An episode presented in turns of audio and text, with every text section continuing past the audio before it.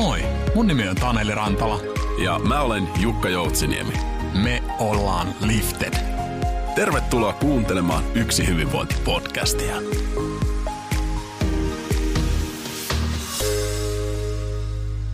Hyvää huomenta, päivää ja iltaa itse kullenkin sinne. Mahtavaa taas tavata näin kuulokkeidesi tai ehkäpä autoradiosi välityksellä. Tällä kertaa valitsit kuunneltavaksi hieman erilaisen jakson. Nyt puhutaan nimittäin huumorista ja etenkin huumorista työssä.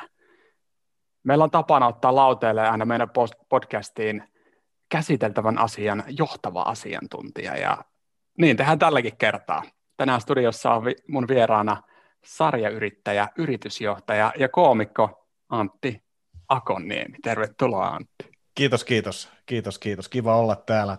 Ja pohdin tuossa, kun sanoit, että johtava asiantuntija, niin kyllä se tavallaan pitää paikkaansa. Ei pelkästään komiikassa ei voi sanoa, että mä olisin johtava asiantuntija, mutta sitten kun sieltä otetaan tämä työ, työkulma ja siellä vaikka jollain tapaa ammattilaisuus tai asiantuntijuus ja esiintyminen, niin sitten sit se alkaa olla, että voi, voi siristää silmiä sen verran paljon, että se näyttää todelta. Eli en yhtään liioitellut tällä johtavalla asiantuntijalla. Sovitaan niin. Kyllä. Kyllä mä luulen, että tämä, tota, ää, meillä on nyt se kovin asiantuntija tänään, tänään tällä lauteella. Ja totta kai kun meillä on kova koomikko, koomikko täällä tota, keskustelussa myös, nyt myöskin, niin pakko tähän alkuun kysyä tämmöinen vähän hassu kysymys. Monesti keskusteluissa aina koomikon kanssa pyydetään häntä kertomaan vitsi tähän alkuun. niin, tota, mä en, Ei toimi pyydä, silleen. Mä en, nyt, mä en nyt pyydä sitä, mutta tota, kuinka usein sä oot päässyt tämmöiseen tilanteeseen? Sanotaan näin, mä oon, mä oon todistanut sitä tilannetta vierestä enemmän kuin mitä sitä on mulle tapahtunut muutamia kertoja, ja se on piinaava, koska silleen, että ole hauska nyt. Just niin se on kom- komedia tai huumori aika pitkälti niin kuin ajotukseen ja tilanteisiin riippuvainen. Plus silleen, niin kuin, että et, et, niin stand-up-komiikka esimerkiksi, joka on tämä mun komiikan osa-alue, mitä teen, niin, niin, niin mennään katsomaan klubille, niin siellä on MC, joka yleensä lämmittää sen yleisen, tai ainakin ihmiset tietää, että he on tulleet katsomaan stand-upia, no virittäytynyt, tiedetään, että päästään rentoutumaan, niin sitten se, että se on yhtäkkiä jossain niin kuin hississä, että kerro vitsi, niin mm. Mä tiedän, että ei se tule toimii.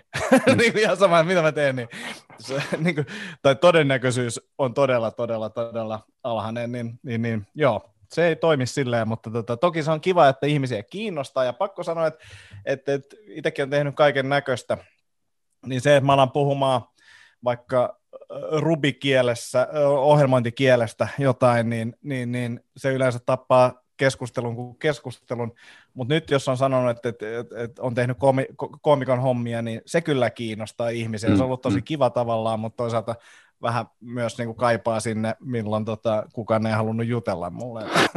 Sekin oli ihan kiva aika. Niissäkin on omat hyvät puolensa. Kyllä. Just näin. Eli siis sulla ei ole semmoista tiettyä vitsiä, johon sä oot nyt tukeutunut tässä. Aina kun, aina kun ihmiset esittelee, että Antti on muuten hauska jätkä, että tota, sillä on tosi, tosi hyviä juttuja aina, ja sitten ihmiset rupeaa tuijottamaan sua, no niin, onko se nyt oikeasti hauska? Se hauskinta mun mielestä tässä tilanteessa on se, että on vaan hiljaa. katsoa, että kauan ihmiset pystyy olemaan siinä ikävässä tilanteessa. Että ehkä jotain tämmöistä, mutta semmoinen, niin että mistä mut ehkä stand-up-lavoilla tunnistetaan, niin mä pitkään kerroin ja kerron varmasti jatkossakin, niin, niin, niin sanon sitä, että no, pituus ei tässä podcastissa välity, mutta mä oon, mä oon suht lyhyt, mulla on parta, mä oon kalju, niin sitten mä puhun siitä, että, että, että mä näytän niin kuin puutara tontulta.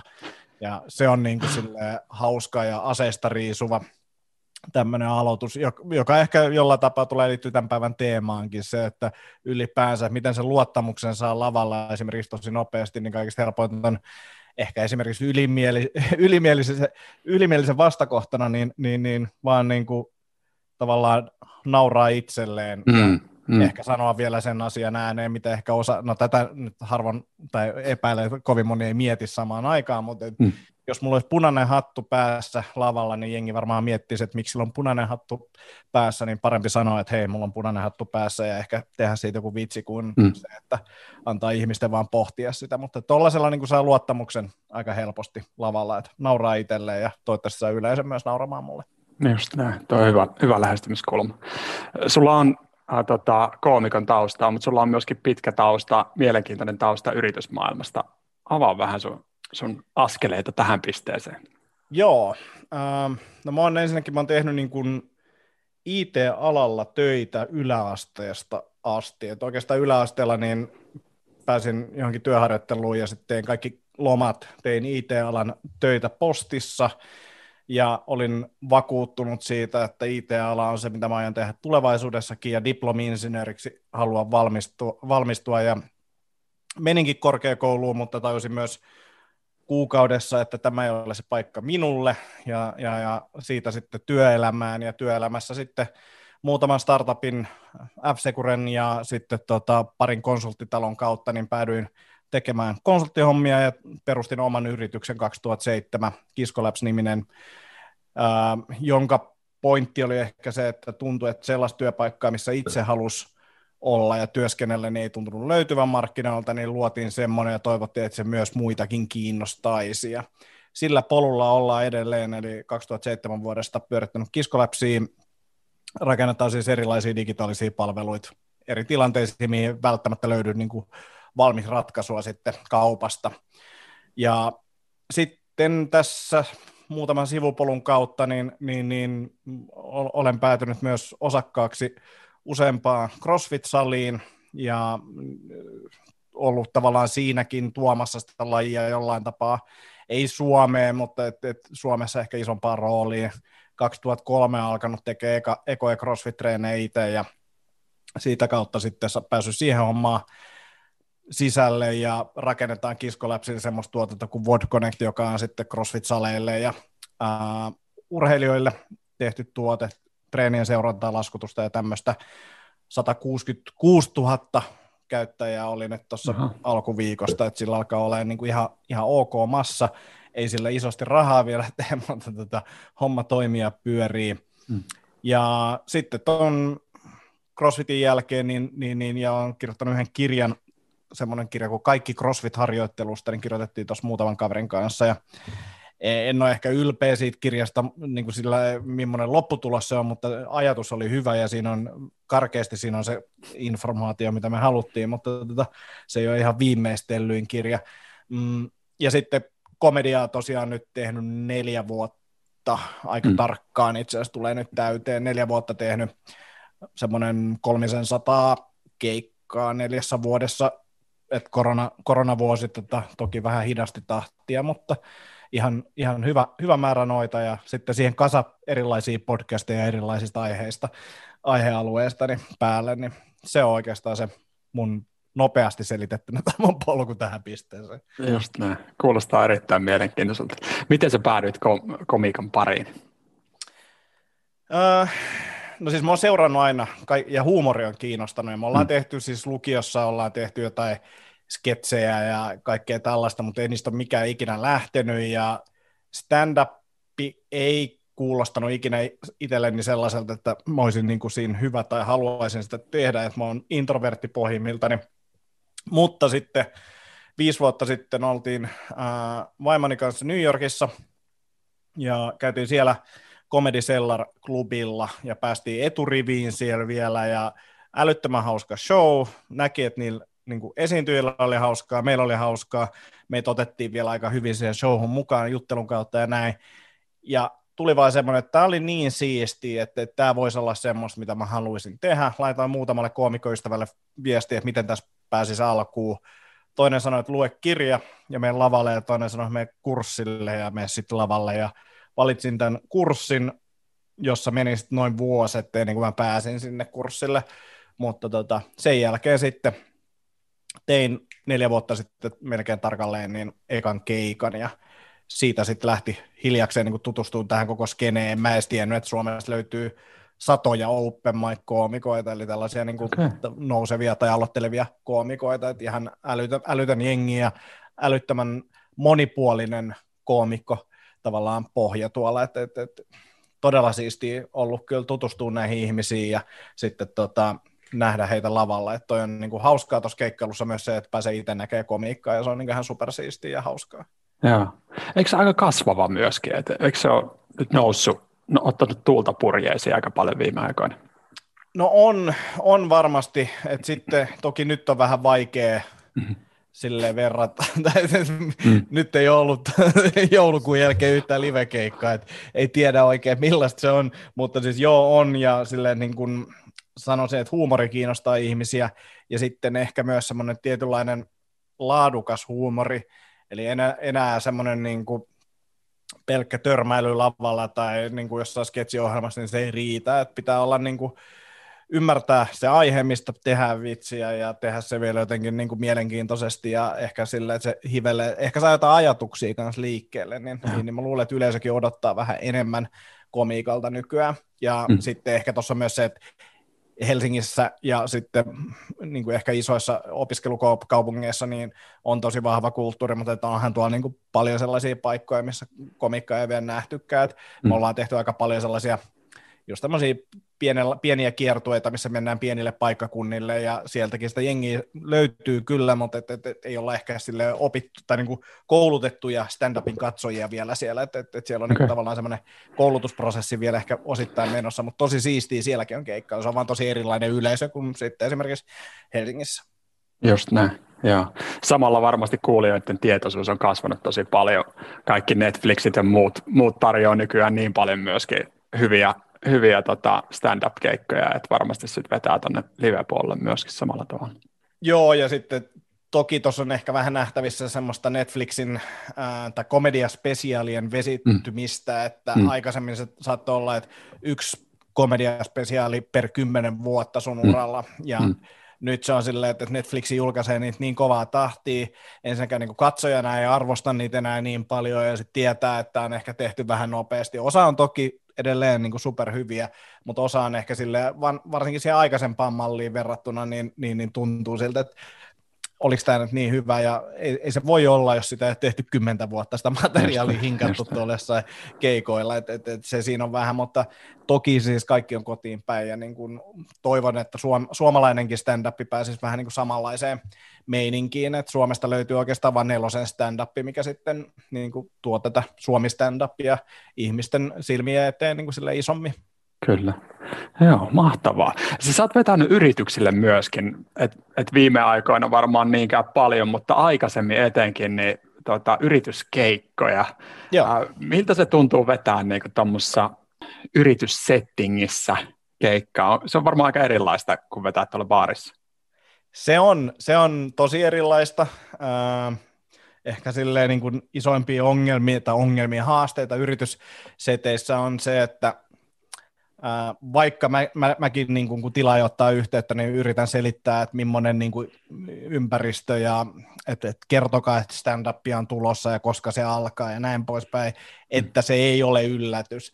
Ja sillä saadaan niin jotain, että se pahin on just se, että, että, että nyt alkaa stand-up, että tämä oli yllätys teille, niin sitten että no okei, tämä keskeyttää tämän jutun tai, tai mitä ikinä, se ei olla ihan niin kuin siinä, mutta että, että usein se on tosi hyvä, Pikkujouluissa se on ehkä vähän haasteellinen, sanoisin sen nyt erityiskeikkana tässä silleen, että keikkatyyppinä, että, että, varsinkin jos alkoholi on nautittu enemmän, uh, niin sitten se stand-up saattaa olla niin kuin, vaikka ruokailun tai lisää alkoholin saamisen niin kuin välissä, että se on niin kuin tavallaan este siihen, että päästään pitää hauskaa, saattaa olla haastava, tai sitten, että jos siellä on joku yleisössä, joka kokee olevansa tosi hauska tai haluaa olla äänessä, niin se voi olla vähän haasteellinen. Mutta yleisesti niin on siinä silleen niin kuin, näen sen, että minkä takia se on super haasteellista. Mä jotenkin itse nautin siitä, koska äh, huumorilla on tietyt rajat ja meidän pitää niin kuin löytää tavallaan vähän, että missä sun rajat menee ja mä tiedän, missä mun rajat menee ja sitten se hauskuus löytyy niin kuin niiden rajojen niin kuin läheltä. Mm. Ei yli välttämättä, mutta et, et usein se löytyy siitä jostain läheltä tai siellä on niin kuin herkullisia semmoisia marjoja poimittavaksi. Ja sitten kun menee tällaiseen yritystilanteeseen, niin totta kai mäkin otan selvää yrityksestä etukäteen ja ehkä jopa tunnen sieltä jengiä, ehkä kyselen vähän enemmän ja näin poispäin. Ja siinä mä pääsen jonnekin päin, mutta se on siinä tilanteessa, että ketä siellä on tullut paikalle ja näin, ja sitten jos siinä on viisi tyyppiä edessä ja 20 tyyppiä takana ja ne viisi tyyppiä on niin tosi mukana, ja ne 20 tyyppiä ei ole, niin ei mua ehkä edes ne 20 tyyppiä kiinnosta siellä takana enää, vaan mä otan sen yhden yleisön siitä, ja me niiden kanssa tehdään siitä niin kuin hauskaa.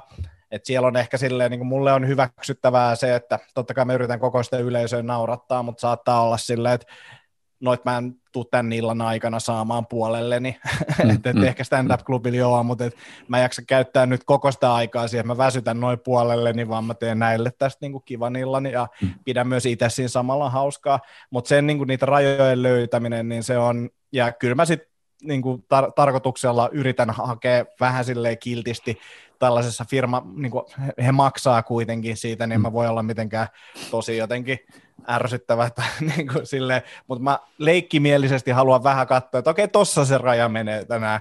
Just ja niin. firmatilanteessa on vielä silleen, että siellä ei ole totuttu siinä tilanteessa tai niin kuin paikassa, esimerkiksi jos on firman tiloissa, niin ei ole totuttu nauramaan tietyn tyyppisille mm. jutuille, että se on, niin kuin, se on siinä ehkä se isoin juttu, että sitten jos se firmaporukka menee stand-up-klubille, niin mikä tahansa on ok, mutta mm. sitten siinä firman tilanteessa niin se voi olla vähän, varsinkin jos on valot päällä ja näet, näet mm. kaverin, että en mä, en mä halua nä- Pirjo edes nauraa tälle kikkelivitsille esimerkiksi, mm-hmm. niin kuin sille, että, että, se ei mm-hmm. ole vaan niin kuin kiva, mm-hmm. niin siellä on tollaisia, että, ja kyllä sen pitää olla siistimpää, ja mä, mä oon lähtökohtaisesti aika siisti koomikko, ettei mulla ole silleen niin kuin, sellaisia rajoitteita päässä ihan hirveästi. Enemmän ehkä semmoiset osa jutusta niin tyhmiä tai niin, kuin niin ällöttäviä, että mä en niin halua viedä sinne firmakeikoille, ne kuitenkin maksaa siitä. Siis sulla on selkeästi niin kuin kovat standardit ja rajat itsellesi ja haet sitä niin kuin aktiivisesti, mutta tuleeko yrityksiltä sitten semmoisia, että että joo, me tiedetään, että me ollaan nyt oltu uutisissa tämän asian johdosta, mutta että, että olisi kiva, jos sä et menisi nyt sinne sorkkimaan liikaa. Tulee, ja, ja, ja kyllä sitten silleen, että jos mä tiedän, että, että tästä on keskusteltu vaikka mediassa, niin kysyn, että saako tästä, ja sitten usein pitää myös ymmärtää se, että se, kenen kanssa sä juttelet, ei ole välttämättä se oikeasti se firman niin kuin mieli, mm, mm. että, että usein sanotaan, että me ollaan tosi huumorintajuisia esimerkiksi. Mm.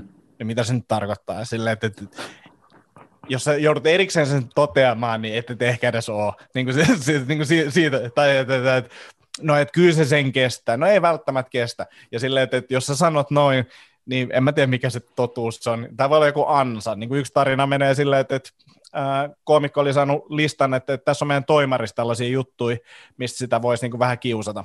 Mm. Se alkaa vetää sitä, se tajuu, että on vähän outo ilmapiiri, että, että ei näe meikään ihan silleen, mutta se vetää ne kuitenkin. Selvii, että se, kuka sen tilasi sinne, oli saanut potkut, ja tämä oli se kosto sille toimarille. Ja se koomikko oli vaan silleen, että, mä vaan tein niin kuin se, mitä pyydettiin. että, että pitää niin kuin tiedostaa se, että, että välttämättä se, mitä me puhutaan tai kuullaan, niin os, ei ole se totuus, että pitää mm. vähän, vähän peilata siihen. Just näin, erittäin hyvä. No so, sopiiko sun mielestä komiikka ja työ yhteen hyvin? No kyllä mun mielestä.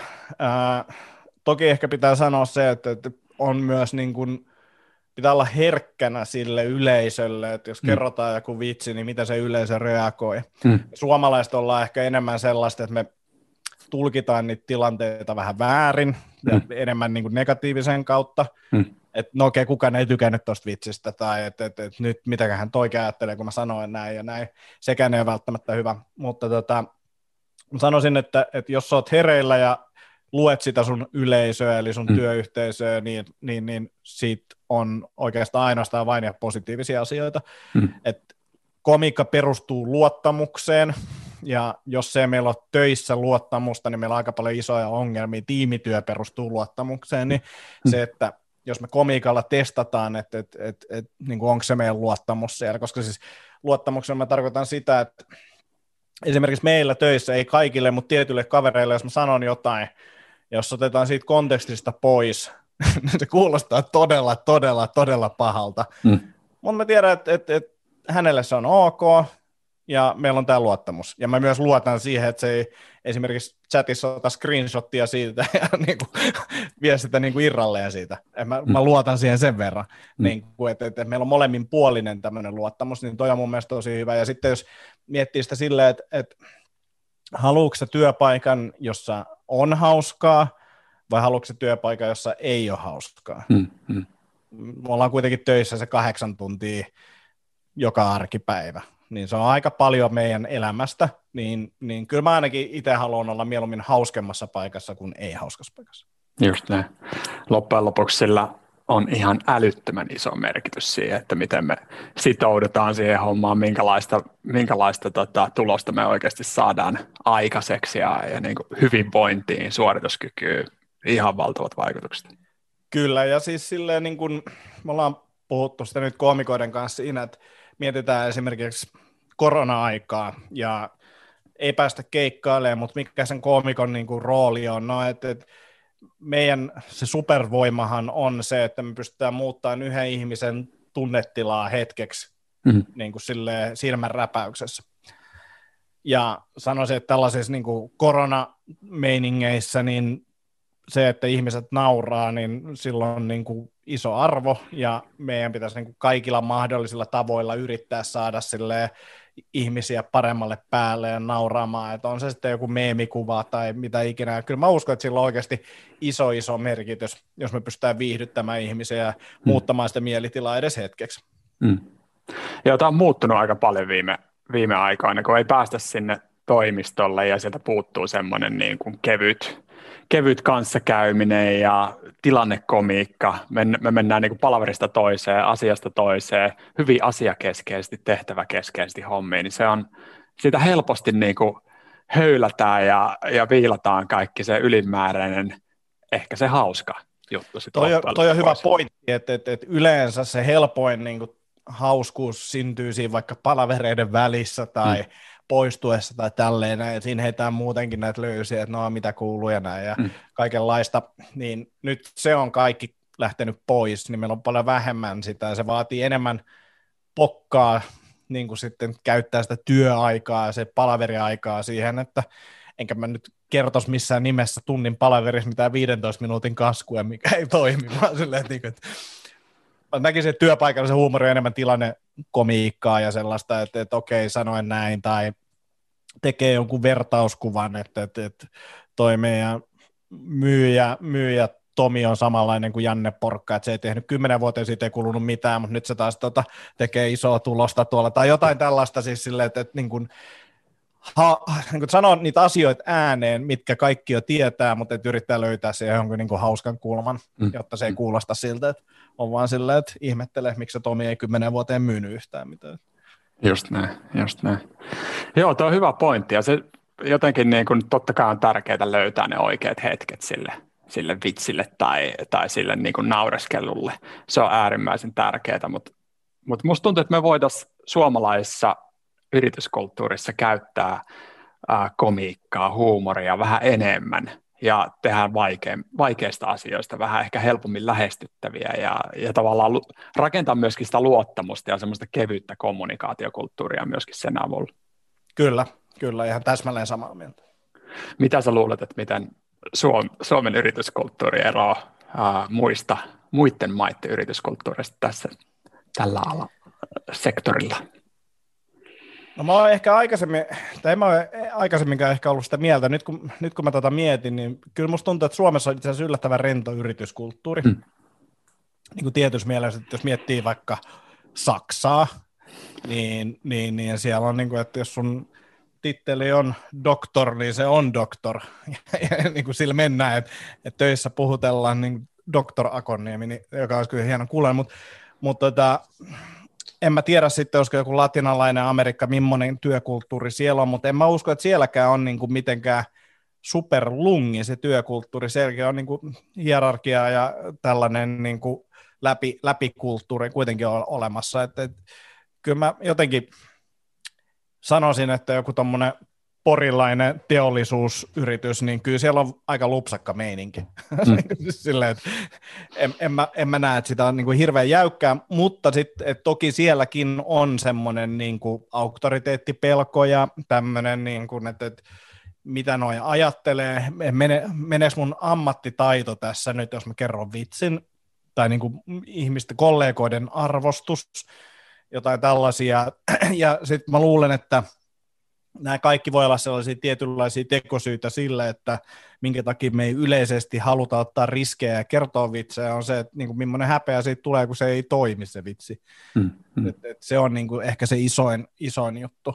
Ja yleisestikin niin kuin just tämä häpeän käsittely ja sen ymmärtäminen, niin kuin, että kuinka naurettavia asioita me hävetään ja se, että, että kuinka paljon isompi asia se on meidän päässä kuin se on oikeasti. Mm. Et, sä toki muistat sen jutun aina, että silloin ne ei nauranut tälle mun vitsille, mutta niin kun ne, ketkä ei nauranut sun vitsille, niin ne ei, sanoisin, että ehkä päivänkään päästä ne ei enää muista, että sä kerroit vitsin, kelle kukaan ei nauranut.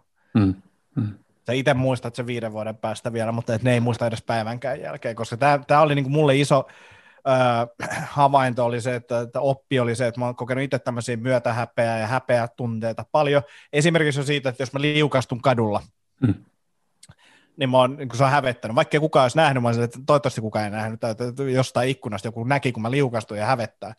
Mutta sitten kun mä aloin tekemään stand-upia, missä ajatus on se, että millä tahansa keinolla, jos mä saan sen yleisön nauramaan, niin mä oon tyytyväinen. Sitten mä oon niin päässyt maaliin. Hmm. Mä tajusin, että, että kun mä tosissani yritän naurattaa niitä, niin sekin on haastavaa ja voi olla, että ne ei naura. Niin miksi kukaan nauras mulle, kun mä liukastun? Ei niitä kiin, ei ketään kiinnosta niin kuin se, että, että se olisi vaan hyvä, jos se nauras.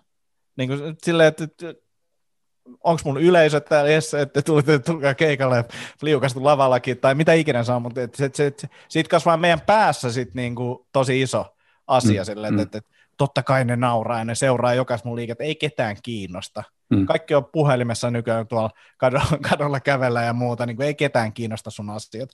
Niin se, se auttoi mua tosi paljon sen häpeän kanssa, joka on ehkä ajanut enemmän siihen, että tuommoinen vaikka työkontekstissa sosiaalinen tilanne, niin jos mä alan haistaan, että et, et mä epäilen, että sanois mä jotain vaikka vitsiä tai jotain niin kuin hauskaa asiaa, hmm. Enkä mä sano, että tehkää näin, mä en sano nyt missään nimessä, mutta mulle tällä hetkellä se on silleen, että okei, että siinä on ainakin jotain mielenkiintoista, koska mä en uskalla sanoa sitä hmm. niin kuin heti, että, hmm. tutkitaan sitä, ja todennäköisesti mä sanon sen, mutta että niin kuin, sen häpeän kautta löytyy mielenkiintoisia juttuja, ja sitten myös se, että yleisestikin, jos joku asia tuntuu, että en mä uskalla vitsailla tai näin poispäin, tai tuntuu haastavalta, tai meidän kulttuurissa ei ainakaan, hmm. Niin ehkä se on sitten just semmoinen asia, mitä pitäisi tutkia ainakin. Ei välttämättä tehdä, jos se niin pelottaa liikaa, mutta tutkia, että miksi tuntuu tältä, hmm. miksi meidän kulttuurista on vaikeaa, Mm. Ja mä luulen, että sieltä löytyy ihan mielenkiintoisia juttuja, jotka osa voi olla niin vain ihan omia harhoja, ja osa voi olla faktaakin, että toi meidän toimitusjohtaja antaisi oikeasti kaikille kenkään, jos ne kertoisi jotain vitsejä. Voi olla, en tiedä. Toi uskallus on mielenkiintoinen pointti oikeasti, että se etenkin tässä niin kuin, mun mielestä tässä on ollut hyvää kehitystä kaiken monen asian kanssa, me puhutaan asioista, mikä, mikä on niin korrektia ja mikä ei ole korrektia, mutta sitten se ää, saattaa myöskin meitä, viedä meitä siihen, että, että ei nimenomaan uskalla sanoa oikein mitään tai ei uskalla hakea niitä rajoja sieltä ja vaikka olisikin jonkinlaista luottamusta, niin, niin silti pelaa niin kuin varmon päälle niin sanotusti. Mitä sä ajattelet tästä jutusta? Ollaanko me menty oikeaan suuntaan? No me ollaan menty oikeaan suuntaan, mutta sitten mä sanoisin ehkä, että, että eh, niin kun, tai siis toisten tunteiden ajattelu ja semmoinen, niin että, että niin kuin, asiat tehdään oikeasta syistä. Mm. Ja sitten komikas pitää niin kuin, pitää mielessä se, että mm, No mä sanoin ehkä ekatan alku. Tuntuu, että media on tehnyt niin tästä sille, mitä saa sanoa, mitä ei saa sanoa, paljon isomman kuin se oikeasti on. Mm. Ihan mitä tahansa saa sanoa. Ja niin kuin, joku vitsi voi olla hauska jossain tilanteessa, mutta ei missään nimessä kaikissa tilanteissa. Mm. Ja se on niinku se tavalla älykkyys, mikä pitää olla, että, että mistä mä voin vitsailla tai edes puhua missäkin tilanteessa. Se, se on niinku tosi, tosi tärkeä, mutta tota, mä luulen, että, että niinku media on vähän nostanut sitä, että, että, että nyt niinku kaikki saa potkut, jos ne kertoo tällaisia juttuja tai viittaa tälleen. No ei se pidä paikkaansa. Uh, ja sitten kun puhutaan huumorista, niin toki on niin kuin, sellaista 80-lukukomiikkaa, sitä huumoria, joka ei ole ok niin kuin missään mielessä. Ja silleen, että jos jos sun huumori perustuu siihen, että sä vertailet naisten ja miesten eroja, niin kansi niin kuin miettii uudelleen. Sitä on tehty niin kuin 50 vuotta sitä komiikkaa, se on koluttu aika hyvin läpi, että onko tämä edes semmoinen niin kuin alue, mitä mä haluan oikeasti tehdä.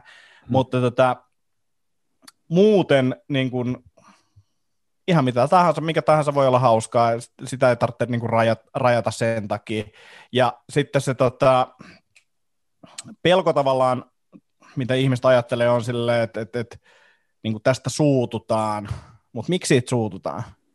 Se pointti on mun mielestä se, että, että jos, tehdään, jos mä teen vitsin lavalla, mun sydämessä mun tarkoitus on naurattaa ihmisiä.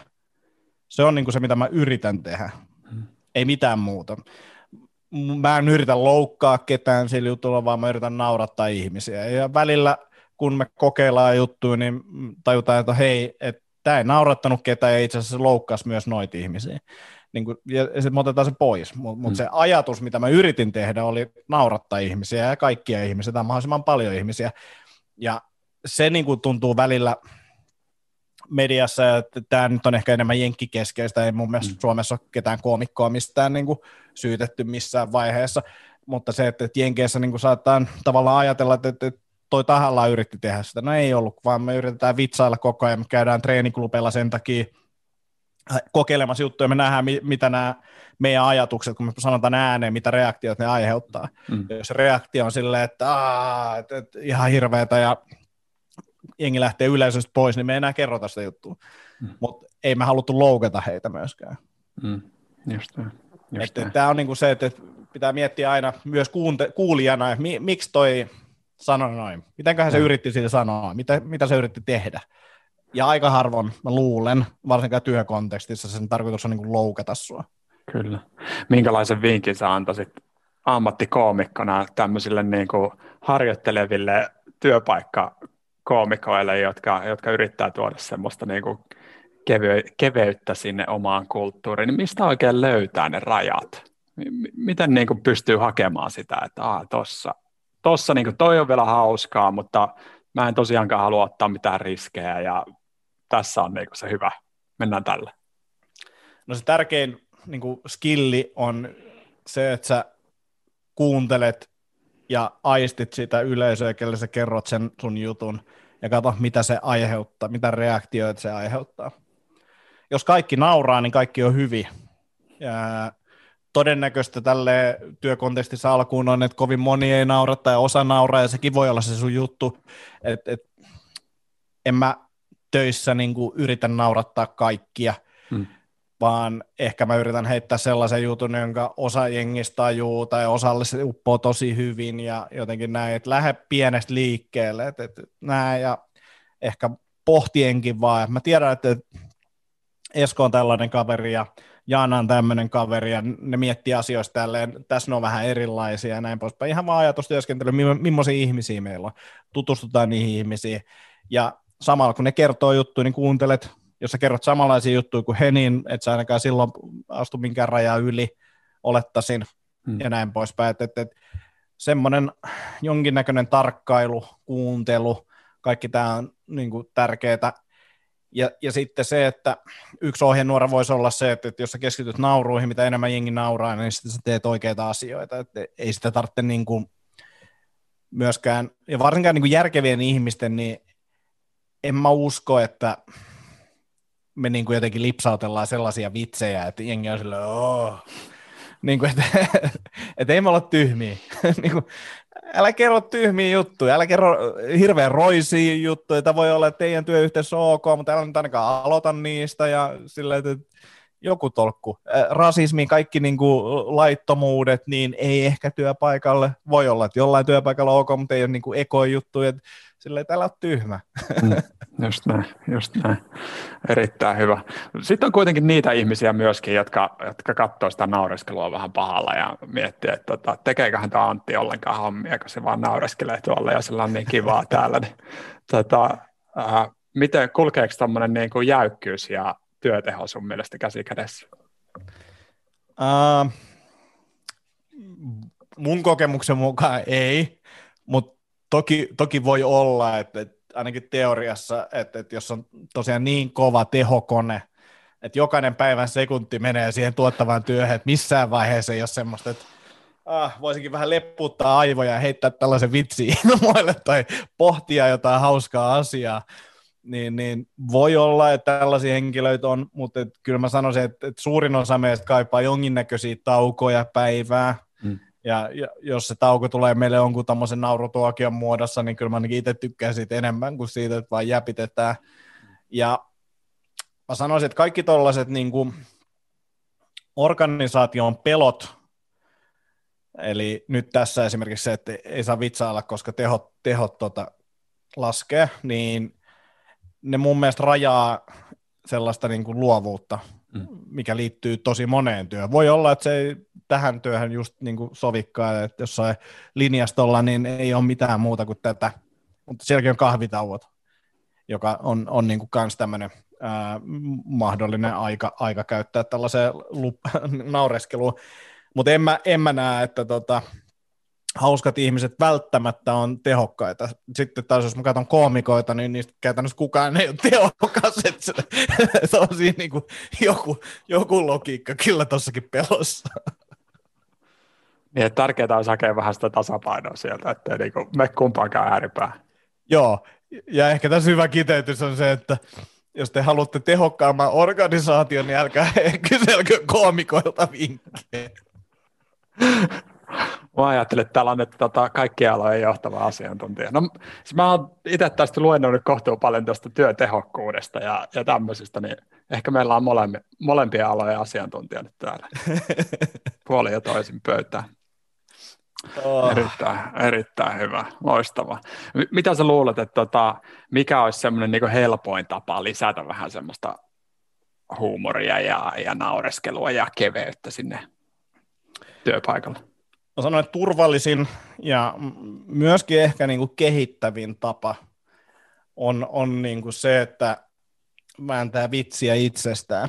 Hmm silloin sä joudut olemaan niin kuin rehellinen itsesi kanssa, pohtimaan vähän, mitä muut ehkä näkee sussa, mitä, mitä sä teet, mit, mitä sä sanot, että sä teet, mutta sä et teekään, niin kuin mitkä ne totuudet, hauskat jutut siellä, ristiriidat, öö, kaikki tällaiset. Et, et, et, se on niin kuin mun mielestä ensimmäinen ja helpoin aihealue, sille, mistä kukaan ei voi loukkaantua. Hmm toki sanoista voi loukkaantua sillä tavalla, millä sä kuvailet vaikka jotain itseäsi, mutta sit se, että yleisesti niin teemana itsestään huumorin tekeminen, niin se on aika turvallinen ja helppo. Mm. Ja sitten siinä on mun mielestä se kasvattava puoli, että sitten se joudut niin kuin ennenkin pohtimaan ittees, mutta myös käsittelemään niitä juttuja. Se, että mä oon puhunut niin kuin mun introverttiudesta lavalla ehkä myös korostanut jotain juttuja, ehkä vähän liioitellut juttuja, niin, niin, niin se on auttanut mua käsittelemään sitä asiaa, ja mä en enää suhtaudu siihen enää samalla tapaa, että ääneen näiden asioiden sanominen, eka pohtien sitten niin kuin ääneen sanominen, niin voi viedä tällaisia asioita eteenpäin, että kyllä mä sanon, että, että niin kuin huumori on myös tapa käsitellä asioita, varsinkin jos sitä tekee silleen niin kuin, jollain niin kuin syvemmällä ajatuksella, että oikeasti yrittäisi luoda jotain materiaalia vaikka, niin, niin, niin, niin, niin silloin ainakin. Hmm. Et kaikki tollaset, niin kuin vitsailu ja sitten tilannekomiikka. Hmm. Se, se on niin kuin, ja se on helppo, koska siinä se, että sä sanoit jonkun nokkelan jutun juuri oikealla ajan hetkellä, juuri kun jotain tapahtuu, kaikki tämmöiset toistot, mitä ehkä firman sisällä on jo mutta se, että sä pysyt hereillä ja näet niitä tilanteita, missä näitä voi sanoa tai jotain, niin noi on niin kuin aika helppoja. Ja myös suht turvallisia kanssa, että, että, että se, että hmm. sulla on vain tilannetaju hereillä ja oikeaan a- a- aikaan sanot niitä asioita, niin, niin, niin siitäkään tuskin kukaan loukkaantuu. Just näin. Tuo on erittäin hyvä mun mielestä toi niin itsestään huomioiden nostaminen ylös, koska niin kuin, ää, monet ajattelee sitä, että emme nyt viidi viitin niin kuin dumata itseäni, koska munhan pitäisi esittää itseni hyvässä valossa tässä. Ja, ja niin kuin, koska ura, urakehitys ja, ja kaikki muu, muu vastaava. Mutta loppujen lopuksi ää, luottamustakinhan rakennetaan paljon tehokkaammin sillä, että sä näytät se oma haavoittuvaisuuden ja sen epätäydellisyyden, etkä yritä vaan kiilottaa sitä omaa haarniskaa.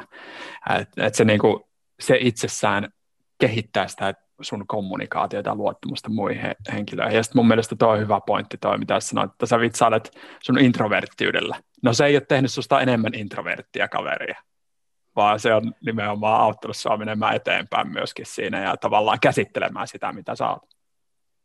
Joo, toi on, toi on kyllä hyvä, hyvä pointti, pointti kyllä, ja siis niin kun, mä sanoisin, että mulla on niin monet asiat on mennyt tosi paljon eteenpäin tuon käsittelyn kautta, ja silleen, että alkuun on ollut mun mielestä niin kuin ihan hulvattomia, niin kuin ihan hauskaa ajatuksia, mutta kun mä oon käsitellyt niitä tarpeeksi, niin sitten mä oon silleen, että ei tämä edes ole enää mun mielestä hauska. Niin kuin, mm. että mä oon tavallaan päässyt sen asian yli jo, ja nyt voidaan mennä seuraaviin, seuraaviin juttuihin, niin, niin toi on kyllä tärkeä. Ja sitten sanoisin vielä ehkä tuossa, niin jos pelkää semmoista, että niin kuin ammattilaisuuden vähimmätkin rippeet nyt lähtee pois, kun alkaa vitsailemaan yhtäkkiä, niin, niin, niin kyllä tuossa niin se yksi ajatus on se, että joka tapauksessa paljastut jossain vaiheessa, että jos olet niinku kiillottanut sellaista ja tehnyt itsestä sille, että oot niinku joka paikka höylää ja pärjää tilanteessa kuin tilanteessa, niin sä paljastut jossain vaiheessa, niin mun mielestä toinen niinku päinvastainen ajatusmalli on se, että miten mä saan laskettua sitä mun omaa rimaa niin, niin alas, että, että sitten kun mä teen edes jotain, niin noin silleen, että oho, en olisi ajatellut, että toi pystyy tekemään myös töitä. Eikä silleen, mutta et, et, ja kyllähän kaikki niin kuin oikeasti luottaa, että, että jos sä oot töissä ja ollut pidempään töissä, että kyllä sä niin kuin jotenkin nämä sun hommat mm. osaat hanskata, mutta tavallaan, että tuodaan yhdessä vähän sitä niin kuin itselle nauramisen kulttuuria ja niin kuin rimaa sen osalta alaspäin, niin sitten siinä vaiheessa, kun tekee jotain oikeasti hyvää, niin sitten sekin saa ehkä niin kuin arvosensa kiitoksen. Mm. Kyllä. Viime aikoina on myöskin ollut, viime vuosina ollut puhetta siitä, että moka on lahja ja niin kuin virhe, virheistä pitää oppia ja niitä pitää tuoda esille. Mä luulen, että tämä olisi myöskin semmoinen hyvä, hyvä väylä siihen, että, että, että tota, kun pystyy tuomaan niitä epätäydellisyyksiä tota, keskusteluun, niin siinä, siinä vaiheessa niin kuin helpompi tuoda tuoda myöskin tämmöisiä epämukavia asioita sitten jostain epäonnistumisista myöskin esille, jolloin me kaikki opitaan paljon enemmän ja, ja tota, kulttuuri alkaa, alkaa mennä eteenpäin sen sijaan, että se taantuu. Ja vaikeista asioista niin kuin keskustelua on paljon helpompaa huumorin kautta, niin kuin näin. alkuun. Ja siitäkin niin kuin löytyy siis ihan tutkimustietoa, että kun me nauretaan, niin meidän stressitasot tippuu, kortisoli on vähemmän veressä ja tälleen niin kuin me päästään jos olisi tapahtunut jotain tosi kauheaa, että kaikki on vähän paniikissa pienen vitsillä, niin me päästään paljon parempaan tilaan, missä me voidaan ehkä jo niin kuin, löytää ratkaisuja tai mitä ikinä se onkaan, mitä me halutaan tehdä, mutta että, että päästään niin kuin eteenpäin siitä, että kyllä sille niin kuin, vaikeat asiat ja huumori on niin kuin tärkeä, ja sitten toi on mun mielestä tosi hyvä pointti se, että kyllähän toi niin kuin, laajentaa semmoista niin kuin, avoimuuden kulttuurit, kulttuuria koko organisaatio. Jos, hmm. jos ruokapöydässä siellä on keskusteltu, kaksi tyyppiä jakanut toisille, että ne on molemmat huonoja jossain X-asiassa ja näin poispäin, niin kyllähän se koko organisaatio niin kuin nauttii siitä hyödystä, minkä siitä syntyy ja mahdollisesti lähtee liikkeelle. Just näin, just näin. Ja tuo on vaikeissa keskusteluissa ton niin hyvän, se on vaikea löytää se oikein tasoinen vitsi semmoinen, tai semmoinen tilannekomiikka siitä, että se pikkasen keventää sitä tunnelmaa. Mä itse olen huomannut etenkin, tota, ää, mun avovaimo on totta kai todella, todella niin kuin kiitollisessa roolissa tässä, kun tota, pääsee ää, nyt molemmat tehdään töitä, töitä kotona ja ollaan vähän niin kuin työkaveriroolissa tavallaan eri, eri organisaatiossa totta kai, mutta muutenkin niin siinä pääsee viettämään semmoista työkaveriroolia, niin, niin kun tulee niitä vaikeita keskusteluja parisuhteessakin tai työpaikalla, niin just se, että pääsee heittämään sen pikkasen keventävän jutun siihen väliin, niin ai että, sehän menee, se keskustelu menee ihan uusille raiteille siinä. Se on aseesta riisuva. Mm. Se on mun mielestä niin kuin hyvä, hyvä termi kuvaamaan, kuvaamaan tota, että toi on, toi on tosi tärkeä. Kyllä. Ja, Tää... ja sit, siinä on myöskin se, että se tavallaan muistuttaa meille sen, että, että, että vaikka kyse on tosi, totisesta asiasta, niin tämä ei ole pel- pelkästään se, mitä me ollaan tai mikä se tilanne edes nyt on. Että tässä on niin positiivisia asioita tosi helposti ja lähellä. Just näin, just näin. Tuo on jännä itse asiassa, kun totisista asioista puhutaan, niin monesti ihmiset, jotka tekee jotain todella, todella synkkää asiaa, niin siellä, siellä löytyy aina semmoisia niin tosi hauskoja tyyppejä monesti. Mä muistan, mä olin, mä olin vaihdossa tuolla Jenkeissä ää, lukioaikana ja mun ää, isäntäperheen isä oli patologi ja, ja teki aika niin rankkaa hommaa periaatteessa työ, työkseen, mutta mut se oli jotenkin semmoinen, se oli äärimmäisen hauska kaveri. Sillä oli aina hirmu hyviä juttuja tota, iltapäivällä heitettäväksi ja, ja mä jotenkin nautin, nautin semmoista niin erittäin kuivasta faijahuumorista, mitä se viljeli. Joo, ja toikin on niin kuin, huumorin tyylejä ja lajeja ja niin kuin, siitä, mistä nauttii on niin kuin älyttömästi ja sekin on mun mielestä niin kuin hieno rikkaus ja mitä voi, voi tota, lähteä sille kultivoimaan. Se, mikä mulla tuli myös tuossa mieleen niin kuin just siitä, että sanoit, että on niin kuin vaikea löytää se juuri sopiva vitsi jokin tiettyyn mm. tilanteeseen ja näin poispäin. Se onkin vaikeaa, mutta sitä ratkaisua ei löydetä sillä, että mä vaan pohdin ja pohdin ja pohdin ja mietin aina, mikä on näin, vaan se löytyy enemmänkin silleen, että alkaa vaan sanoa asioita ääneen. Mm, mm. Ja osa niistä menee ohi. Mikä siinä on nyt niin kuin on, on se huono juttu, on se, että ne ei naura sulle, mutta ei siinä ihan hirveästi muuta negatiivista ole, jos on niin kuin yhtään tolkullinen. Ne vaan tajuu, että toi oli huono vitsi, ja sitten mennään mm. eteenpäin, ja kukaan ei muista sitä enää parin vuoden päästä. Niin kuin se ja sitä kautta sä alat huomaamaan, että okei, se oli ehkä ihan hyvä vitsi, mutta se mun ajatus oli vähän pielessä, mun pitää tulla se vähän aikaisemmin tuommoisissa tilanteissa ja kokeilun kautta lähtee, lähtee löytämään sitä. Ja kaikki niin vielä ehkä tässä hyvä, hyvä vielä mainita se toisin sanoen kertaalleen vielä, että, että jokainen yleisö on tosi erilainen ja se tilanne on eri ja ajankohta ja niin kuin valot ja kaikki ja niin kuin, sä et tiedä, mitä, mitä heille on tapahtunut äsken. Niin kuin, silleen, saattaa olla, että siellä on, jengi kuuluu oikeasti jotain surullisia uutisia tai osa tai muuta, niin mm. siihen ei voi vaikuttaa, mutta mut siihen, että mitä me niin kuin, sanotaan ja tehdään ja mitä me reagoidaan siihen tilanteeseen siinä hetkessä, niin sitä me voidaan niin kuin, parantaa ja treenata. Ja jos ei me niin kuin, treenata sitä, niin ei meistä tule niin parempiikaan. Mm. Toki tiedostamallakin niin kuin voidaan vähän päästä ylöspäin, mutta kyllä se vaatii sen yleensä, että aletaan vaan sanoa niitä juttuja ja ei hävetä ehkä enää ihan niin paljon niitä omia, omia hyviä läppiä. Ja sitten jos sus tuntuu, että ei nämä hauskoja nämä mun jutut, niin ne ei ole hauskoja. ja, ja vaikka ne on sun mielestä hauskoja, niin ne, ne ei välttämättä vielä silloinkaan ole hauskoja. Mutta se olisi mun mielestä tosi surullista, että siellä olisi ihminen, joka kertoo vitsejä, mistä hän ei itse tykkää. Ja... Niin, eikö, se, eikö se lähde siitä, että pitää ainakin olla omasta vitsistä innoissaan? No kyllä mä ainakin oon. Niin ja mä, mä, mulla varmaan osa, osa on kertonut niin kuin pieniä juttuja, niin kuin jotain yli sata kertaa, ja silti se naurattaa joka kerta, kun kerron sen lavalla. Ja osan koomikoiden mielestä se on, se on erittäin huono ammattitaito nauraa omille vitseille, mutta mä oon vaan sitä mieltä, että heille ei ole niin kuin, he on väärässä ammatissa ja heidänkin pitäisi nauraa. Enkä mä tiedä, onko se oikeasti näin, mutta mä, mä tykkään nauraa omille vitseille kyllä tosi paljon. Just näin. Sitten on ainakin yksi, joka nauraa. Niin, niin. Ja, siis, ja, ja koska siis, kyllä mulle siis se esiintyminen on myös se, että mä pidän hauskaa. Mm. Ja toki siinä on niin kuin monta elementtiä ja se, missä vaiheessa mä niille jutuille nauran ja nauras mä yleisön kanssa vai ennen kuin se yleisö nauraa vai nauras mä vain ja ainoastaan silloin, kun se yleisö ei naura ja kaikkea tämmöistä, mutta että kyllä mäkin haluan nauttia siitä esiintymisestä ja se on niin kuin, mikä pointti siinä olisi, mä menisin vaan sinne niin kuin kertoa jotain juttuja ja mä tykkään siitä itse yhtään, että toisessa jotenkin absurdia. Just näin, just näin. Sä puhuit noista erilaisista huumorialalajeista vähän, tai niin kuin on erilaisia tyylejä.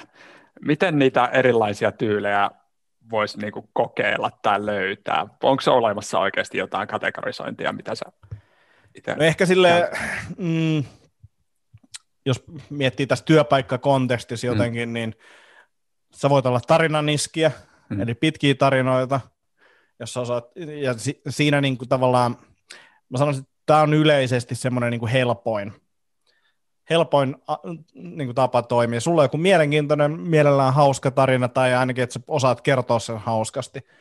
Sitten sä mietit sen koko polun ja mietit, sä voit jopa kirjoittaa sen, mutta ei sun ehkä tarvitse olla niin kova tarina iskeä, niin puhut se autossa muutaman kertaa läpi ja mietit, että mitä se tarina koostuu, onko siinä jotain turhaa, mikä ei liity niihin hauskoihin juttuihin, voi jättää pois ja näin poispäin.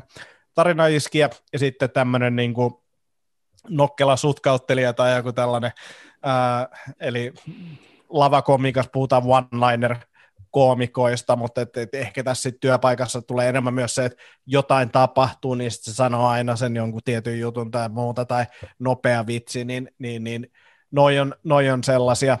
Mm, ja semmoinen ehkä tiedoksi kanssa silleen, että, että, että en sanonut sitä vielä ääneen, mutta että jos katsoo stand-upia ja miettii, että miten mä voin olla noin hauska, niin kirjoittamalla. Jokainen niistä jutuista, mitä stand-up-lavalla kuullaan, niin on ensinnäkin kirjoitettu, todennäköisesti pilkun tarkasti ylös, opeteltu, treenattu niin kuin satoja kertoja lavalla yleisön edessä, ja sitten se on nauhoitettu Netflixiä ja laitettu sinne, niin se, sen takia se on hauska. Ja sitten silleen, että jos haluaa itse olla yhtä hauska, niin kyllä niitä juttuja pitäisi sitten kirjoittaa. Enkä mä ole sitä mieltä, että oikeasti kenenkään työpaikkakoomikon kannattaisi niitä juttuja kirjoittaa, mutta ainakin pohtia niitä asioita ja miettiä, että okei, mikä tuossa oli hauskaa. Äsken se toimi, niin mikä siinä oli hauskaa, että mä voin ehkä sitten kopioida se myöhemmin johonkin toiseen niin sen malliin ja näin poispäin, niin, mm. niin, niin noi ehkä sitten tota, niin kuin tälleen, että, että mikä se pituus on. Ja sitten on erilaisia komiikan alalajeja, on todella synkkää huumoria, mm. mikä ei ehkä työpaikalle sovi kovin usealle ainakaan. Absurdi huumori aina hauska. Uh, että vaan keksitään asioita, mitkä liitetään siihen, yhdistellään juttuja, mitkä ei oikeasti ole oikeassa maailmassa ainakaan mahdollisia ja näin poispäin, tai tullut eteen, ja sitä kautta haetaan, haetaan huumoria. Mm, noi on ne, ja sitten en edes halua sanoa sitä huumorista, mutta sanotaan nyt sananmuunnokset ja kaikki tällaiset näin, mm. niin ne on, ne on joidenkin mielestä hauskoja. Mun mielestä se on edelleen sairaus, eikä mikään niin huumorialalaji. Et, et, et, tota, No joo, t- mutta siis... t- tässä nähdään se, että kaikki huumorialalajit ei, ei myöskään naurata kaikkia ihmisiä. Ei, ei missään nimessä.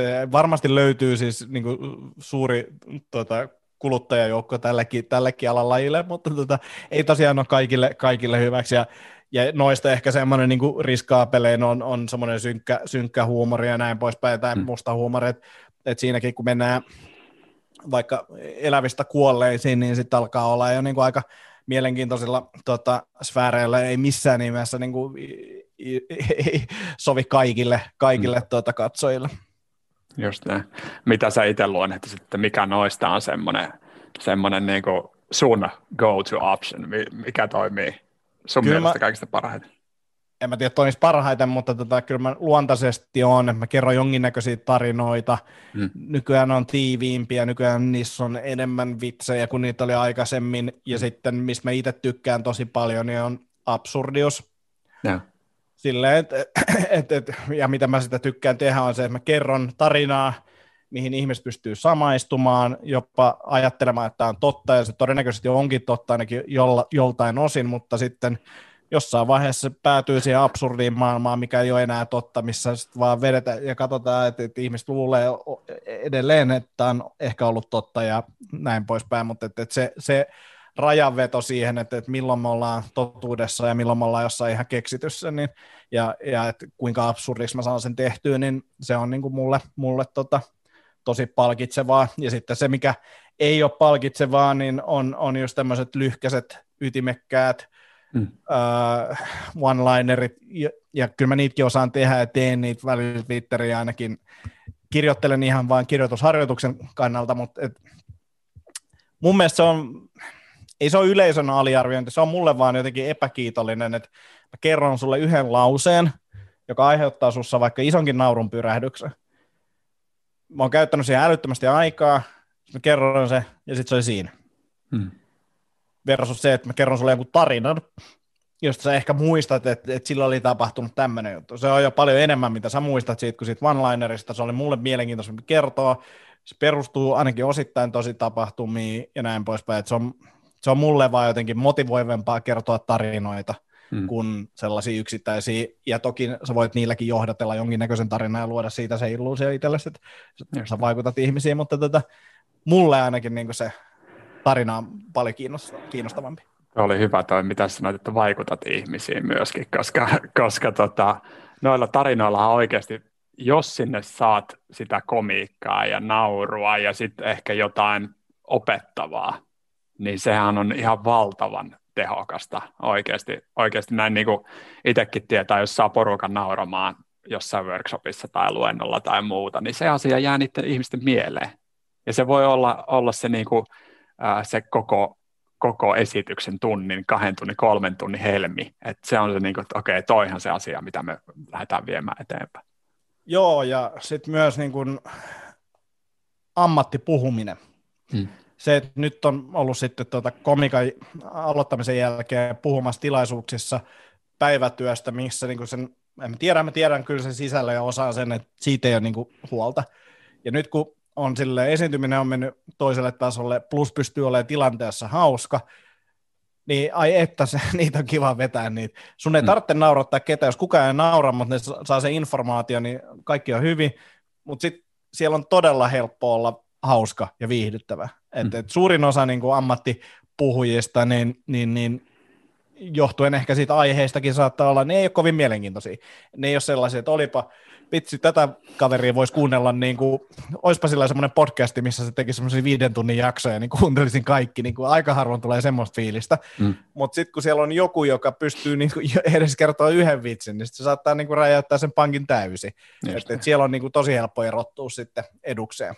Kyllä, kyllä. Upea supervoima tota, ammattipuheenjohtaja.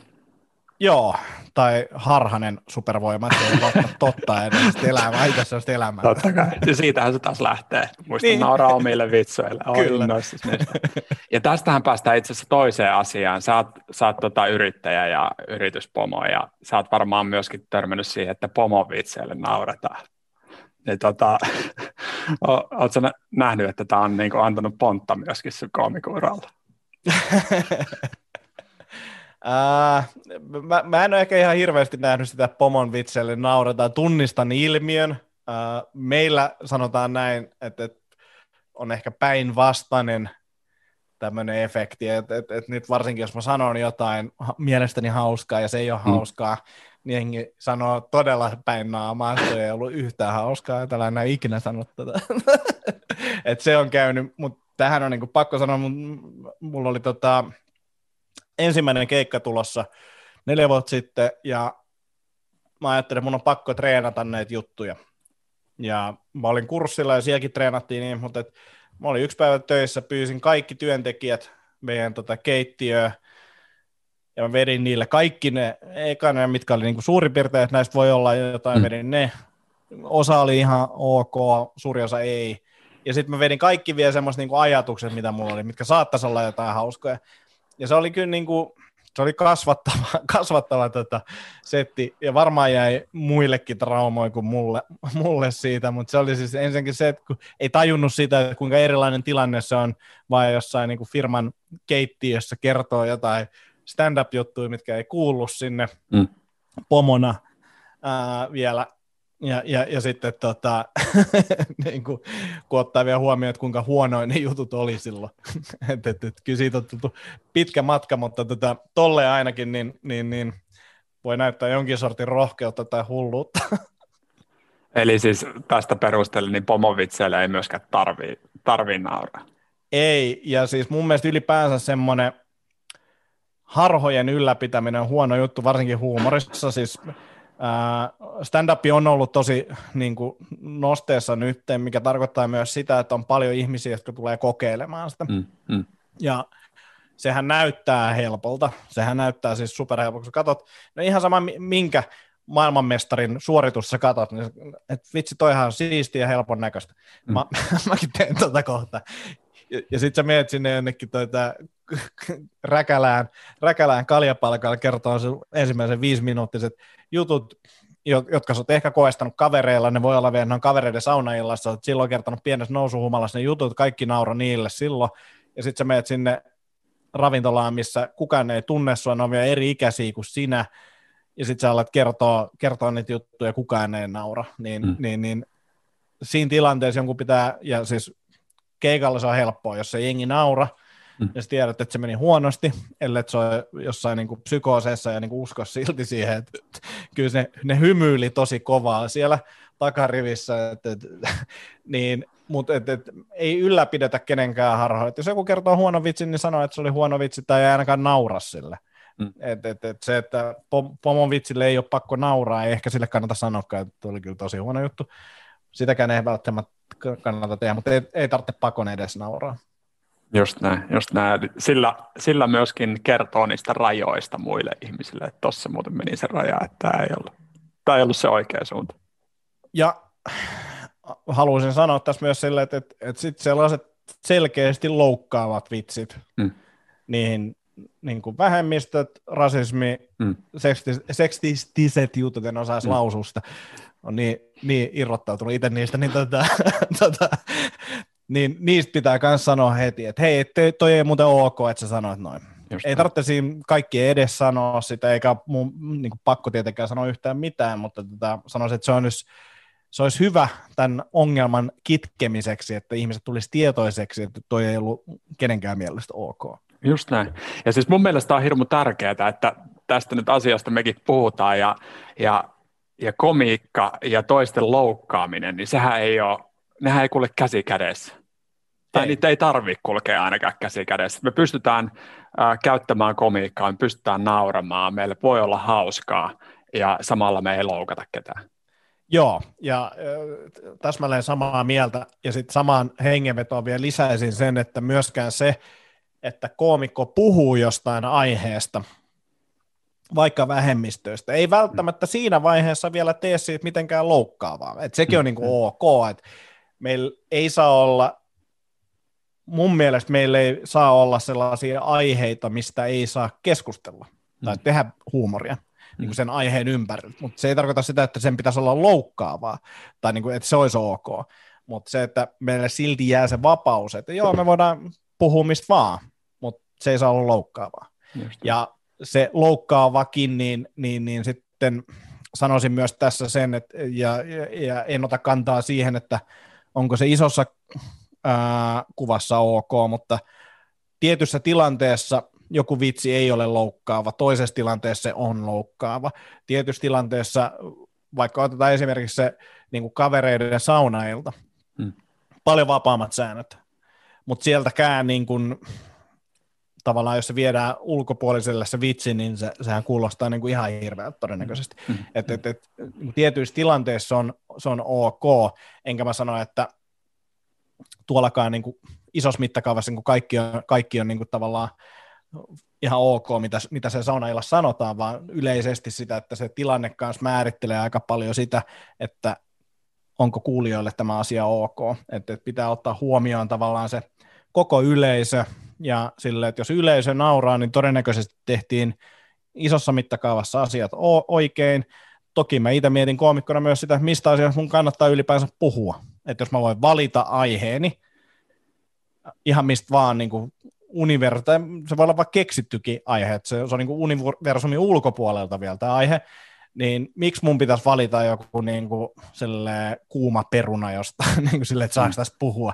Mm. Niin kuin, en, en mä jaksa sellaista vänkäämistä, että mennään ainakin helpompaan aiheeseen. Että Kyllä. hyvät koomikot voi, voi tehdä usein vaikeistakin asioista vitsejä, ja siinäkin ollaan niin kuin epäonnistuttu, että Dave Chappelle on esimerkiksi saanut, tai Ricky Gervais on saanut paljon huutia siitä, että yritetty tehdä vaikeista asioista ja joidenkin mielestä onnistuneesti, joidenkin mielestä epäonnistuivat, niin, mm, niin, niin mm. siinä on, niin kuin, jos maailmanluokan koomikot ei pysty siihen, niin tuskin pystyt sinäkään. Kyllä.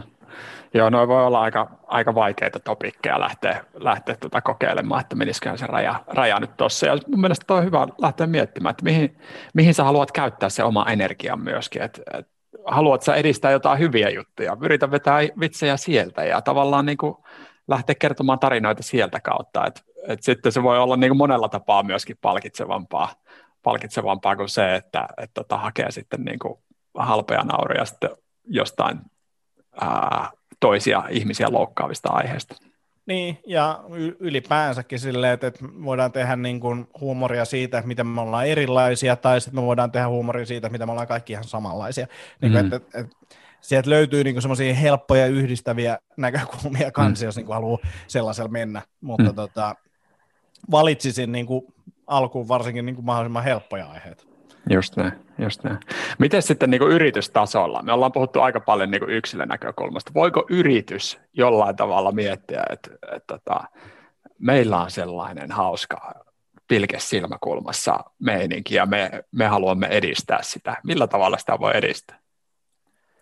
Uh, no sitten tässä voisi heittää joku tämmöisen nokkelan, että yritystä johdetaan markkinoinnin kautta tai asiakkaasta käsin, eli jos me sanotaan, että me ollaan hauskoja, tai niin kuin, että markkinoinnissa käytetään vaikka huumoria tosi paljon ja, mm. ja heitetään vaikka joku härski lupaus sinne, että, että, että meillä on muuten tosi hauska työntekijät tai hauska meininki tai jotain tällaisissa projekteissa, niin kyllä mä olisin asiakkaana pettynyt, jos ei se toteudu, eli silloin meillä on joku syy yhdessä täyttää näitä markkinoinnin heittämiä lupauksia, että jo, jotenkin tolleen, mutta mä sanoisin, että on toi silti niin kuin kulttuurijuttu, ja silloin kulttuuria rakennetaan sieltä pohjalta, eli sitten niin kuin oikeasti lähtisi, jos olisi semmoinen huumorin tajuton yritys, mikä pitäisi saada nyt tätä hauskaksi paikaksi, niin kyllä mä alkaisin miettiä sille, mitkä ne esteet sille huumorille siellä on, mitä mm. pelkoja me, meillä on siellä, että onko se se, että, että että, että kaikki saa tota, kenkää, jotka vitsailee, koska ne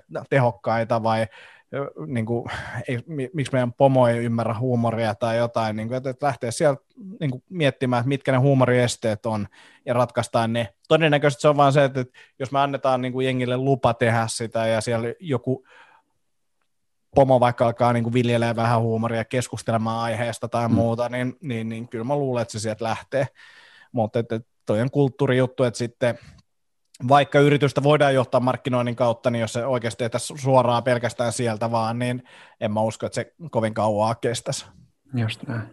Sä oot monessa yrityksessä mukaan, niin mun mielestä tässä voisi olla semmoinen uusi bisnes sulle, että sä lähtisit konsulttina tekemään semmoista huopatossubisneksistä, niin, tai huopatossutehtaista semmoista, semmoisia niin kuin, äh, räväkän nauru, laugh factory meininkiä.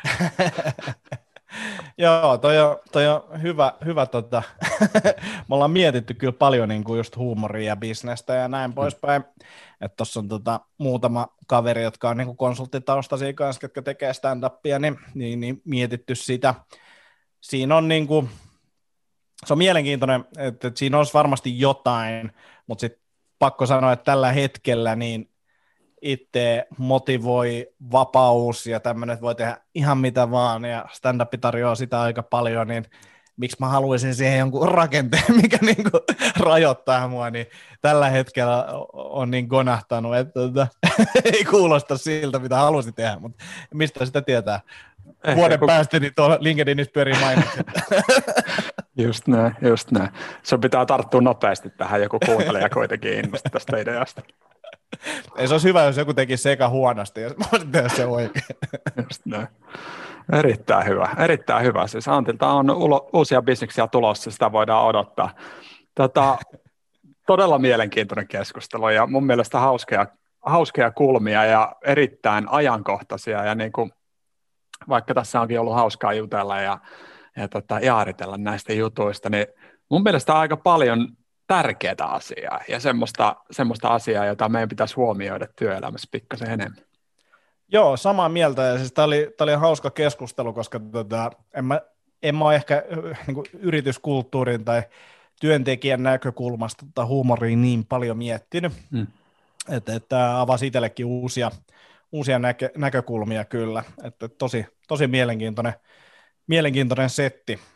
Ja pakko mainita itse asiassa, jos tota, kiinnostaa esiintyminen ja huumori, niin, niin, niin mä tässä samalla tota, googletan tämän podcastin nimen, koska mä oon niin saakutti huono.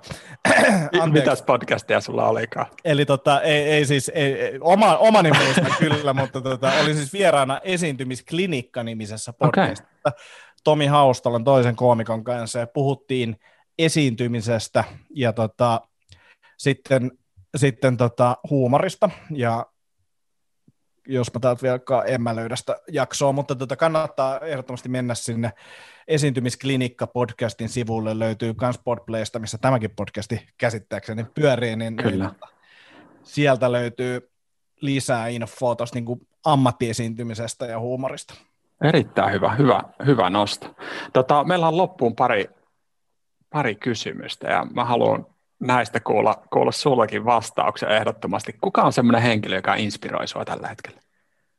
Tällä hetkellä, jonka sanoin kertaalleen tässä podcastissa huonona esimerkkinä, niin Dave Chappelle ähm, oli toisen inspiroivan ihmisen kanssa, mutta se oli liian, liian helppo, niin podcastissa oli Joe Roganin podcastissa just tässä viime viikolla, ja erittäin mielenkiintoinen podcasti sen takia, että, että siinä on kaksi tyyppiä, jotka on niin kuin jollain mittakaavalla voidaan lukea niin kuin tosi menestyneeksi tyypeiksi, vaikka ainakin komiikan osalta, ja sitten he tavallaan analysoi sitä, miten, miten he pääty tähän tilanteeseen, missä he on. Ja se ei ollut välttämättä semmoista niin kuin ihan supermäärätietoista tekemistä kohti jotain huippua, vaan se oli enemmänkin semmoista, niin kuin, että, että tätä mä tykkään tehdä ja tätä mä teen, ja sillä sitten sattumoiden, sattumien kautta ollaan päästy pitkälle, niin mm. Dave Chappellin mainitsen tässä. Erittäin hyvä. Hauska jätkä, täytyy myöntää. Tota, minkä neuvon sä antaisit kymmenen vuotta nuoremmalle itsellesi? Ähm, luo kirjoitusrutiini. Eli kirjoittaminen on niin kuin mun mielestä ammatissa kuin ammatissa tärkeää, ja mm. jotta tulee kirjoitettua, niin pitää istua koneella ja kirjoittaa – ja se on osoittautunut mulle erittäin hankalaksi. Eli tota, mulla on niin kuin toistuvat tap- tapahtumat kalenterissa joka aamulle ja näin poispäin, ja silti niin kuin ihan naurettava vähän kirjoitan suhteessa siihen, paljon mun pitäisi kirjoittaa tai paljon mä olin suunnitellut, että mä kirjoitan, hmm. niin se, että jos mä olisin kymmenen vuotta sitten alkanut rakentaa tätä rutiinia kunnolla, niin se olisi nyt jo paremmalla tolalla, ja siitä olisi paljon apua. Erittäin hyvä. Tuohon sopii se vertaus, kun jotkut sanoo, että miten, miten oppii kirjoittamaan. Niin tota, voi kysyä, että mi, miten oppii sietämään kylmää. No, palen, palelemalla totta kai. Et se on niinku sama, sama homma. Jokko Villinkin tota, kaikki kirjat perustuu tähän samaan metodologiaan, eli ja. otat ongelma, miten opin tekemään tätä, tekemällä tätä. No niin, sitten seuraava. Miten herää aamulla aikaisin? Herää aikaisin, noin. Just näin. Chako opit käyttöön saman tien. Loistavaa. Tota, missä sua Antti voi seurata sosiaalisessa mediassa? Ja nyt, nyt räväytän ne kaikki podcastit myöskin tähän. Okei, okay. eli tota, no, ensin nämä tärkeät, eli Insta ja Twitter, at Antti Akonniemi, ja sinne tulee myös kaikki nämä podcastit ja muut, mutta tota, sitten Facebookista löytyy koomikko Akonniemi, koomikko Antti Akonniemi, LinkedInistä voi seurata myös podcastit, Lepopäivä podcast tavoitteellisesta harjoittelusta kiinnostuneille, lepopäivä.com tai lepopäivä.com, Akonniemen avaraluonto, eli tota, se on niin kuin se Joe Rogan baitti, käydään keskustelua mielenkiintoisesti ihmisten kanssa. Ja, uh, se, siellä on ollut tosi paljon koomikoita, mutta nyt siellä oli esimerkiksi Lotta Paklundia puhumassa tota, uudesta uh, self-help-kirjasta, Kyllä-nimisestä kirjasta. Häpeästä oli tota, uh, puhumassa Helena Pöllänen. Tosi mielenkiintoisia aiheita. Mun mielestä ne on mulle mielenkiintoisia aiheita ja toivottavasti mm. muillekin. Sitten on Setä Mieltä podcast, missä on Kormilaisen Ville ää, ja Tomi Haustola, molemmat stand-up-koomikoita, niin puhutaan tämmöisestä keski-ikäisten miesten päässä liikkuvista asioista ja miksi me ajatellaan niin ja ollaan niin kuin ylpeästi setiä ja tota, pohditaan vähän, että miksi me ylipäänsä niin kuin ollaan tämmöisiä. Sitten vielä yksi on ATK-hetki, eli ATK hetki.simplecast.com, niin sieltä löytyy sitten tämä meidän Kiskoläpsin niin teknologia, business, self-help podcast, missä Vesa Vänskä ja minä jutellaan yleensä tunnin verran mielenkiintoisista aiheista. Mahtavaa. Siellä on monta upeata rautaa tulessa selvästi. Kannattaa mennä tota, näiden, näiden introjen perusteella kuuntelemaan. Kiitos ja kuten sanotaan, niin jos keskittyy yhteen asiaan, niin voi tulla tosi hyväksi siinä. Just näin. Kiitoksia hei tosi paljon Antti. Kiitos kaikille kuuntelijoille. Ää, naurun täyteisiä päiviä kaikille. Kiitos paljon.